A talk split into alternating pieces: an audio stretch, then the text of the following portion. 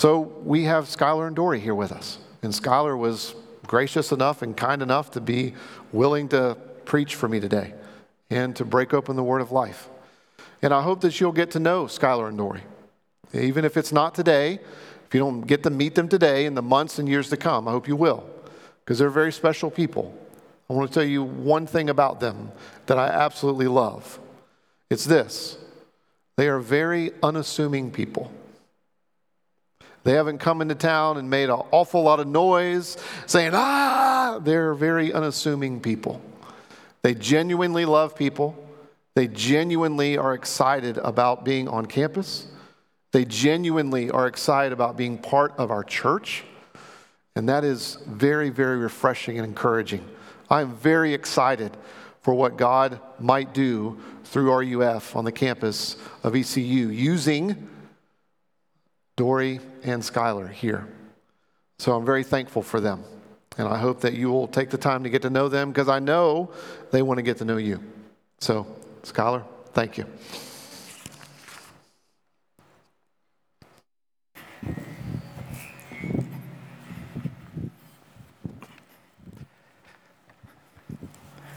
I'm praying that the Holy Spirit will hold my bladder.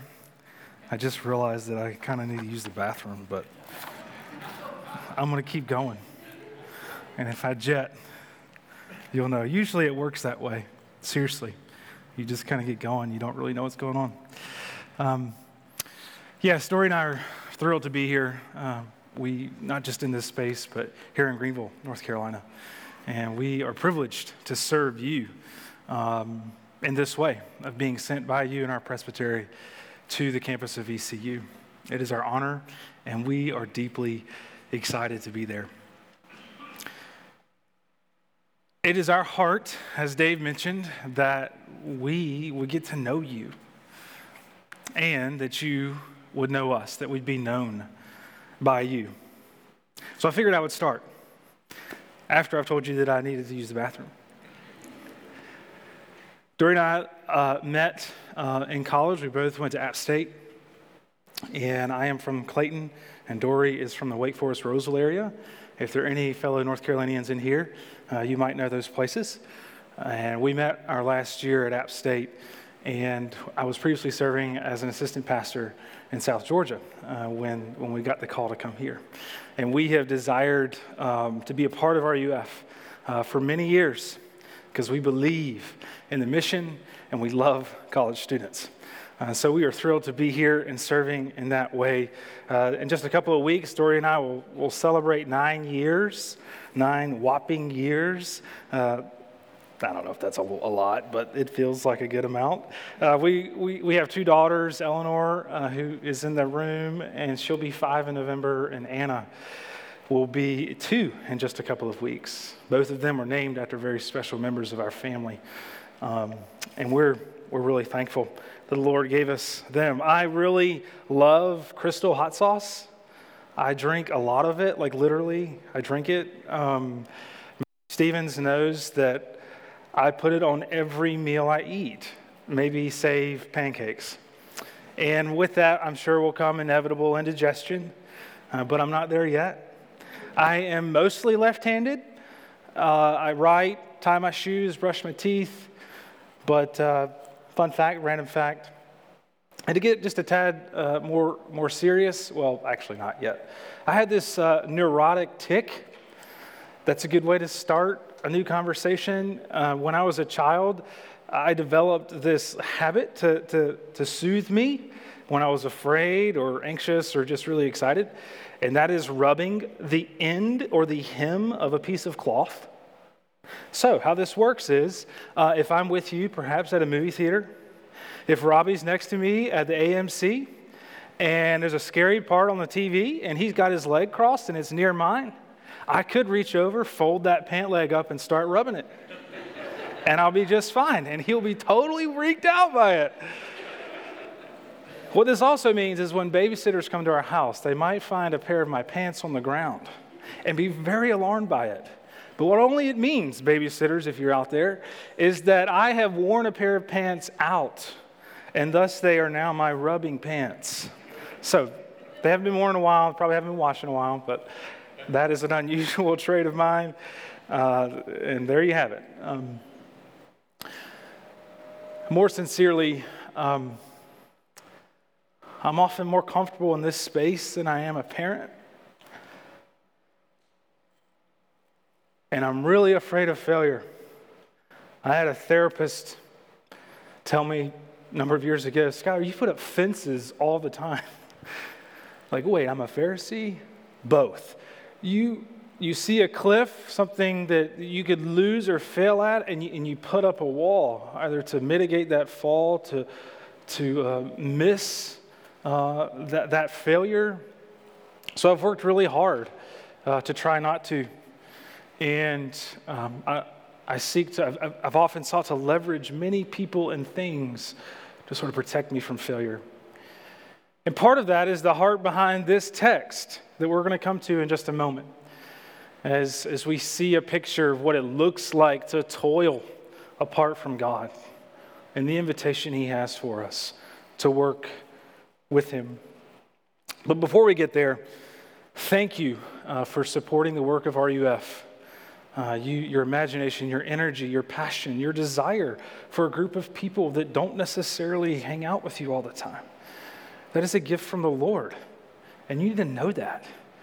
And we are benefiting from that. So thank you for your partnership in that way. Um, so excited, so thankful for that. So this uh, past semester, I'll move into to sermonizing here. Uh, we did a twelve-week series in the Psalms, and if there are any students in the room, I'm sorry, you've already heard this, uh, this whole sermon series. So if you need to leave and go grab some food, you're welcome to.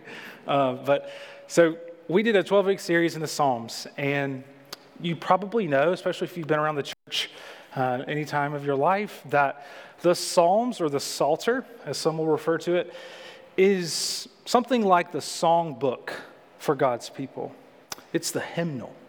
Uh, for God's ancient people and even us today. It, they are the very lyrics of God's heart for God's people, right? So Paul instructs us with, with uh, theological prose.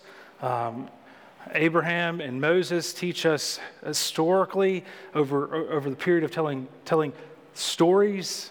And here in the Psalms, we learn about the heart of our God by the songs he has written for us through his people.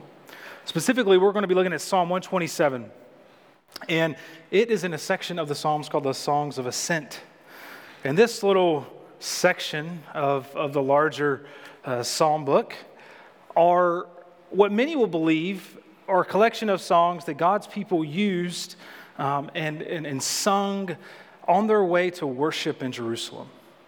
What I've A phrase I often used this past semester is that it was something of a playlist as the people would take a road trip. So depending on your age, well, you might have different forms of maybe a, a mixtape or a burnt C D or an iPod whenever that was a thing. And even now, today, God's people would sing these songs, likely hum these songs, whistle these songs. They provided a collective identity for God's people as they reminded themselves of them and sung them over one another on the way.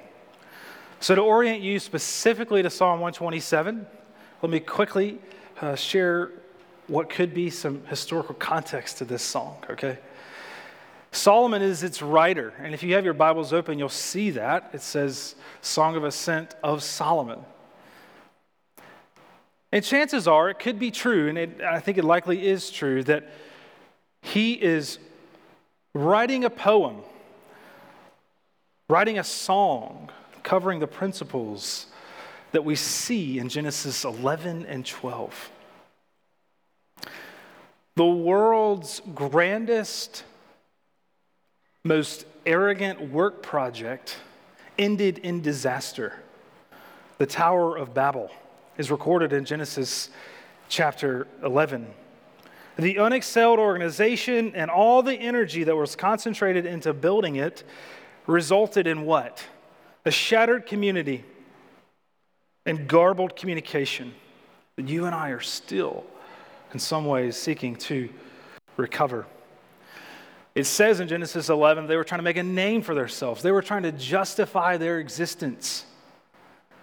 And as the pages of Revelation are turned, in Genesis chapter twelve, we hear the story of Abraham. Man's plan to save themselves and God's plan to justify them through a human being. It's in that backdrop that we hear Solomon sort of poetically writing about these two alternative worldviews. You ready? Let's listen to God's music. Psalm one twenty-seven, a song of ascent of Solomon. Unless the Lord builds the house, those who build it labor in vain. Unless the Lord watches over the city, the watchman stays awake in vain. It is in vain that you rise up early and go late to rest, eating the bread of anxious toil, for he gives to his beloved sleep. Behold, children are a heritage from the Lord, the fruit of the womb, a reward. Like arrows in the hand of a warrior are the children of one's youth. Blessed is the man who fills his quiver with them. He shall not be put to shame when he speaks with his enemies in the gate. This is God's word. Let us pray. Father, we have read the lyrics to your song for us. Jesus, we pray that you would sing this over us, to us, and even for us today. Spirit, would you align our hearts to the truth, to the grace found here? Most of all, tune our hearts to not hear words on a page, but to indeed hear the good news of Jesus for his glory and our good. Amen. So Psalm one twenty-seven tells us the right way to work and the wrong way to work. The right way to work and the wrong way to work. But before we can learn anything about those two approaches, you need to know this. God works so that you and I can rest. Sounds strange? God works so that you and I can rest. The end of verse two, we see this verse that we'll come back to, that for he gives to his beloved sleep. It's from there that I'm coming this point to you. But here's the problem. We, we disbelieve it. Perhaps we've never heard that. Or we're just unaware. You see, the culture that you and I have inherited and likely perpetuated is that we pick up right where Babel left off. Greenville, North Carolina deifies work. In many ways, who you are is connected to your business card, to the, the letters that may or may not come before or after your name. This is not a source of shame. It's simply to say that we in the West, we have learned to live and have all of our being through what we can create, the people that we know, the leverage that we have, the opportunities that we have in our career. We continue the cycle, the arrogant cycle of our ancient parents who built that tower long ago. Others of us, perhaps ambivalent about our own selves, have a different issue. It's also arrogance. And this one we see often sort of manifests itself in what we refer to as like the Far East. You're like, what does the Far East have to do with us this morning, Aladdin? All of work is tainted, right? Have you heard this before? Like, every effort that you make, it doesn't ever provide what you really want. Thus, the solution is to withdraw. It is to become motionless. Have you seen the Buddha? Here is this large man with his legs crossed, staring at his navel. He is the symbol of this worldview. And both of these things exist, both in our souls and even around us. And so the truth that God works so we can rest doesn't sink in. And we need an antidote for that. We need it. I'm convinced, mostly because it's true of me, that I can be a functional deist. Does that make sense? So both of these arrogances that I just described, whether you work yourself, you sort of deify the effort, the work, iPhone life, or you sit in the corner and you just binge T V because you're too ashamed of who you are, or you think, we're, you know, whatever you find yourself in, the resulting lie that you begin to believe is that God is, he made the world, but he sort of wound it up like a music box and let it go. If anything, he's a cosmic therapist who, if you call on him, he can come and help, but he's not really active in the world. We pay lip service to God's sovereignty, but when that spreadsheet that we're typing with our hands, that meeting that we have with our partners at work, that ride to school or to practice with our kids, we really think we're just alone. We really think at best he could be somewhere in the distance, maybe with his hands crossed, I don't know, wondering if we're going to do our thing, be committed to our work. Functional deism is live and well, and it's a faulty worldview as a product of our arrogant selves apart from grace in Christ. So what is that grace-filled antidote? It's that point that God works so we can rest. So let's first look at God working first. The psalm begins its first verse with, with this. Unless the Lord builds the house, unless the Lord watches over the city. The point being that Solomon is trying to make is there is a giant presupposition in our work. And it's that God is working. He is at work. Before we can ever get to work, we must know that he is working. Before we start it, while we're doing our thing, and after we die, he is working. His revelation to the world began, or at least what we learned it was, is that God went to work. He went to work. And, and we don't see on the pages of Scripture a divine journal about God telling us uh, how great that, uh, like, we don't hear some of his attributes in this section. We don't hear, um, you know, what the weather was on day three. We don't get a cheap horoscope.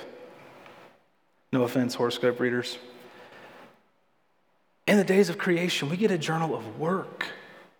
We get a God who invented, who imagined, who brought to life out of the love and the triune heart of God. He worked. And not only does he work, unless he works, unless he watches, he's first. If I haven't already made that point, let me make it clear.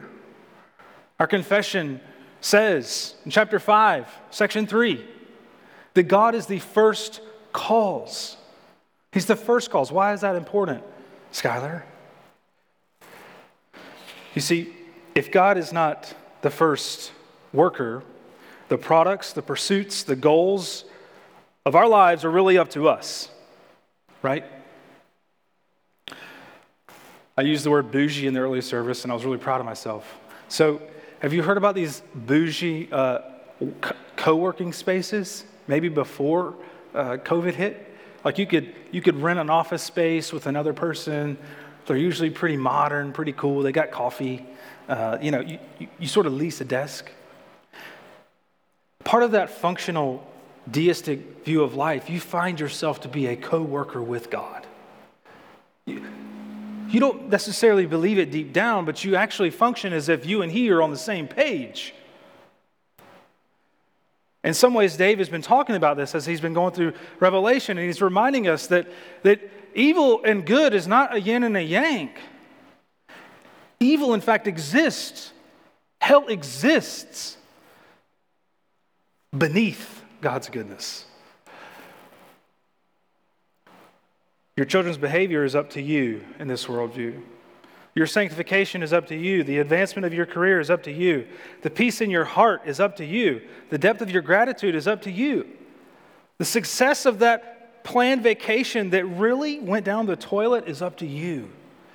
And no, says Psalm one twenty-seven.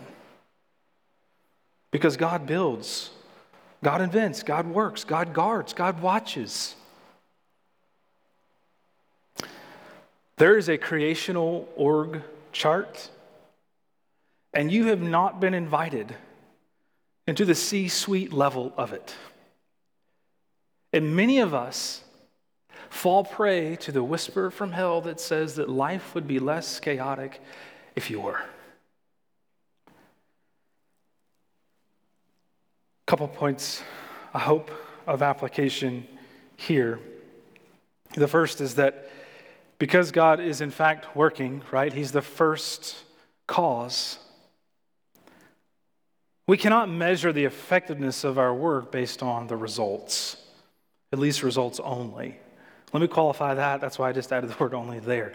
I understand that in many of your professions, in mine in fact, there are measurables, there are deliverables, there are ways that I need to show uh, that I'm in fact doing what I've been asked to do. And that's good. But what can happen is we can begin to conflate whatever that raw data says and the work of God in the world. You see that? Because God is at work. There's some snazzy um, help make your church grow books that says successful ministry uh, has the A B Cs. Attendance, butts in seats, budget, money in the bank, C, campus, sexy buildings. And that's all that Dave wants. No.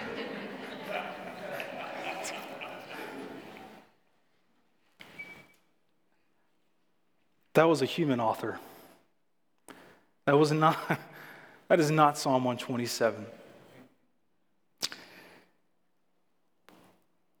You see, when, when he is in fact at work, he not only created the world, he's not at a distance, but he actually is providential in it, which is to say that he governs and sustains all of us and our actions. And this is good. You see, at R U F, at E C U, I had the same problem as, as maybe any of you do. Pick your profession. Who is successful at that profession? Are you ever tempted to think, man, if I could do what that person did, or if, or if students would respond to me the way they responded to that person? And this cycle will only leave you, what does the passage say? Eating the bread of anxious toil. You see, Paul reminds us of this in First Corinthians chapter three. You might remember this. He says that I planted, but Apollos watered. Remember hearing this? But God gave the growth. So neither he who plants nor he who waters is anything, but God who gives the growth. So the first point was, if you're able, please stop connecting the raw data measurables of your effectiveness with the work that God is in fact doing in your life, through you, and even for you. Verse two, the end, it, we, I already mentioned it. This is the hinge of this psalm. We, we see that for he gives to his beloved sleep.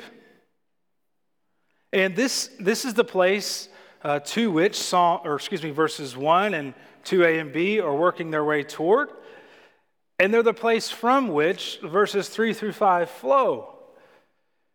If you were to noodle around in this text, you would see that this is the focal point. This is where the Holy Spirit is saying, this is where I want the magnifying glass to be. For God gives to his beloved sleep. But if you're like me and you've you heard this psalm, and as I've read it, early on I was really perplexed how verses three through five connected with verses one and two. It didn't make sense. So I want to do two things. First, very simply, hopefully very quickly, I want to show just some basic Hebrew uh, verbal connections that, that Solomon is making to sort of build our case that this is not a separate song. This is one song, inspired of God for God's people. And second, and hopefully much more poignantly or uh, profoundly, really, see that the picture that Solomon paints here is exactly the point of the passage. So first, these little verbal cues. You, in verse one, he says, unless the Lord builds the house. The word house here has a couple of very clear connotations in Hebrew, just like we use the word house. It can mean a couple different things. Two of those options are literally the, the sticks and wood that make up the building of your house, right? Like Babel. The other are the people within it, your household or your home. If you're listening to this in Hebrew, it's obvious. You're not even, you, your brain made this connection before you're even told that there is a connection. Additionally, Solomon has this very good wordplay going on.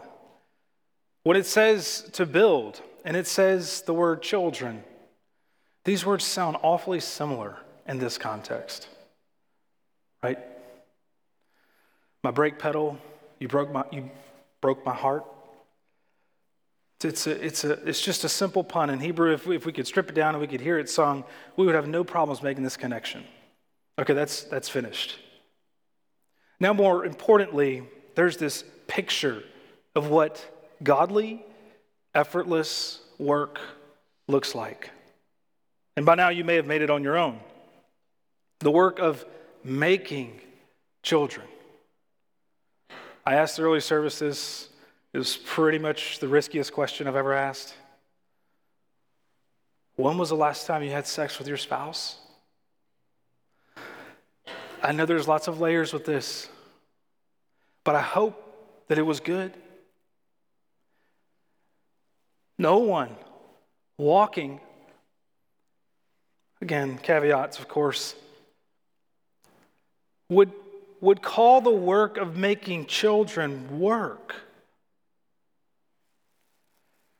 Children are not born through human effort, but through the miraculous processes of reproduction which God has created among us.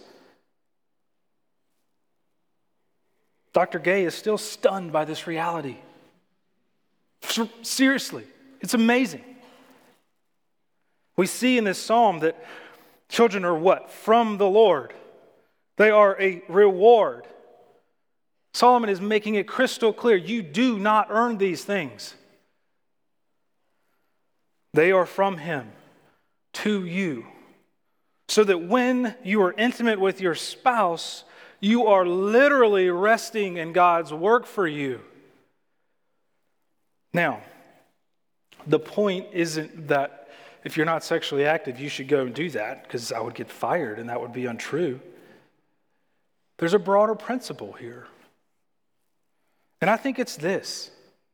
I think that work, as designed by God for God's people, would do this: birth relationship. Your life's work is people because you're his life's work. Jesus didn't have kids. How can this be true of him? Oh, but by his word, he, he made his best friend look after his mother. This rest first paradigm of biblical work. Remember, God worked six days. On the last day, he rested. And now for us, the Sabbath is the first day of the work week. We rest before we work. In this paradigm, your work is fundamentally about the people. I love Chick-fil-A, and I think if it has a really good, affirmed, encouraged, perhaps given a pay raise, staff, that that grease is hot, those fries are delicious, and that chicken sandwich is to die for. It's okay if you don't agree. Dan Cathy once said, and this went viral within his business and without. I don't even think his, you know, speechwriter or comms director gave him this talking point. It's just baked into the D N A. He said, we're not in the chicken business. We're in the people business. I know it's risky sometimes to create some sort of human character as a, an example of, of being the moral exemplar. So don't hear me saying that. I'm simply trying to illustrate what it means to see a person at the end of your work, to connect a face to what you do. Because that is what God is doing with you. Paul refers to us as God's workmanship. I've often told students this: you are not a project to be fixed. You are clay that he is holding, that he is shaping. You are his life's work. And as his kids, he's given us the privilege to create, to be dignified in relationships. Practically speaking, I don't know if COVID has taken a toll on um, some of your relationships. Maybe they have, and I'm sure you've already thought of this, but what would it be like to, to, to try to reconnect with that person that you've lost contact with? Friendship is, in some ways, a small means of grace. It's a way to rest in God's work for you. How, how can you reconnect with that somebody?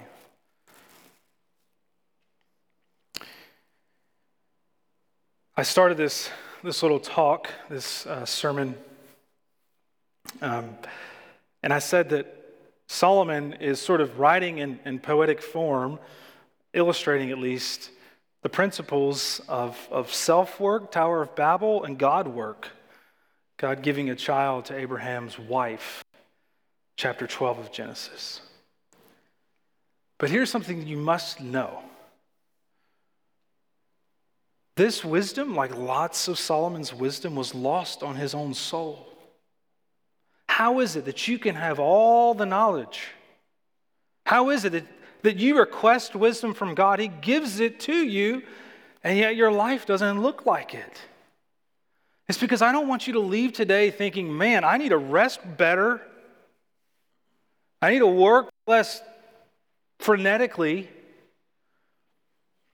It won't work. You'll need to go back to the gas station and get some more gas. Because, let me just, so Solomon's kingdom, like both literally and figuratively, was ruined, according to First Kings chapter eleven. His building, his temple, his, you remember that? Became reckless, First Kings chapter nine. And his marriages, also in First Kings eleven, or a disastrous denial of God. How? Well, maybe the question is, don't walk out of here thinking that because you've heard it, that it's then going to be a part of your life. You see, Solomon simply and, and necessarily points to someone else who's like Solomon's twenty-seventh grandson, like twenty-seven times, twenty-seventh power. Jesus. Jesus recapitulates, I think, and even fulfills, I don't think, I know, the principles here in Psalm one twenty-seven for you. And they are from the words that we had when we were called to worship. Come to me. This is Jesus' version of Psalm one twenty-seven. I'm not dismissing it. It is God's word for us to be fed from. Come to me, who all who labor and are heavy laden, and I will give you rest. Take my yoke upon you and learn from me, for I am gentle and lowly in heart, and you will find rest for your souls. For my yoke is easy and my burden is light. God works so that you can rest. May the Spirit make it so in our hearts. Jesus never struggled to receive rest from his Father. Do you remember those episodes when all the synoptic writers record him sleeping on the front of a boat?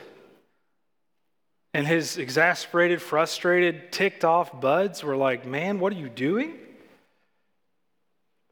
He didn't have a home, but he slept like a baby. He also didn't work on his own. We're told in John's gospel, he tells us on at least two occasions that are recorded that he does nothing apart from the Father. He only does what he sees the Father doing, and he only says what he hears the Father saying. What I'm trying to tell you is that what Solomon couldn't achieve, Jesus did. He never worked, to, he never ate the bread of anxious toil in the way of distrust. He rested deeply in his Father for you. Verse five, or yeah, verse five of, of, of Psalm one twenty-seven, it looks like Solomon just kind of goes on a little tailspin, a little rabbit trail as he talks about children, but it's not. We see that this young father has lots of kids, likened to, to arrows in a quiver. And he goes to the gate where he does business, or perhaps is met by a hostile neighbor. This is what it means to go to the gate of the town, the gate of the city. This is where interactions took place. And he wasn't put to shame. Why? Because this seventy-year-old man took twelve twenty-year-old sons with him. He wasn't going to be put to shame that day. The work of resting in his Father had produced the very blessing of shameless living in his life. And Jesus was put to shame. Deuteronomy tells us that it is cursed that you would hang upon a tree. He became our shame so that we would never be put to shame. I wanted to return just for a moment this yoke image. We all know this, um, that, that yokes literally are heavy. And if, if I didn't make that connection clear, I'm referring back to Matthew eleven. Jesus says, "Put on my yoke." Dory tells me I do this all the time. I'll say something and I won't tell you the context. And then everyone gets confused. You're talking about ice cream? You know, I, I, sometimes I don't connect dots. But it was literally a burden. A yoke is a burden, right? It's it's a, it's a burden intended to streamline work, uh, increase productivity and efficiency. It's, in time, it's intended to sort of literally lock you in for the sake of a farmer or for a warrior. So you wonder, I hope, what makes Christ's burden light? Or excuse me, his yoke light and his burden easy. And I think it's something like this, based on what we've just talked about, him doing what Solomon couldn't. By faith, when we are united to Christ, we, we are indeed yoked to him forever. We're talking about the glory of that in Revelation twenty-one and twenty-two. And it's as if we're at work one day and we're, we're plowing a field and it's taken all day and we've worked really hard and we're just stuck next to Jesus and he is, you know, rowing it up. And at the end of the day, he turns around and we're next to him and he looks out over this field and he turns and looks at us and he says, "Well done, son. Well done, daughter." And you look at him and you're like, I didn't do anything. And it's precisely the point. He gives you the credit for his work. My wife started baking recently, and we will both tell you that neither of us are cooks. We eat to live, though we would like to live to eat. But she has picked up baking, and, and part of the success in this that we've all really appreciated is that she can really follow a recipe, like down, like she's got it down, and, and it's it's really impeccable. And she and Eleanor will, will be up there, and they'll be making homemade chocolate chip cookies or these really delicious scones, and they even made a pound cake recently, and it was divine.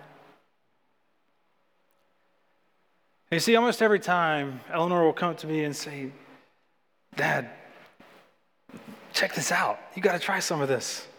This is delicious." And the truth is, she didn't necessarily make those delicious treats. But in her mother's eyes, they couldn't have been made without her. And this is the way your Father in heaven sees you. He wants to give you credit for something that you have no chance at getting. All because he loves you. Because he's gentle and lowly. I'll end with this. You can either live for the heart of God or from it. You can work for the smile of God or from it. You can build a new identity for Christ or receive his for you. And Paul carries this promise of rest to the beloved into Romans chapter ten, and he says that you will never be put to shame for those who have rested in Christ.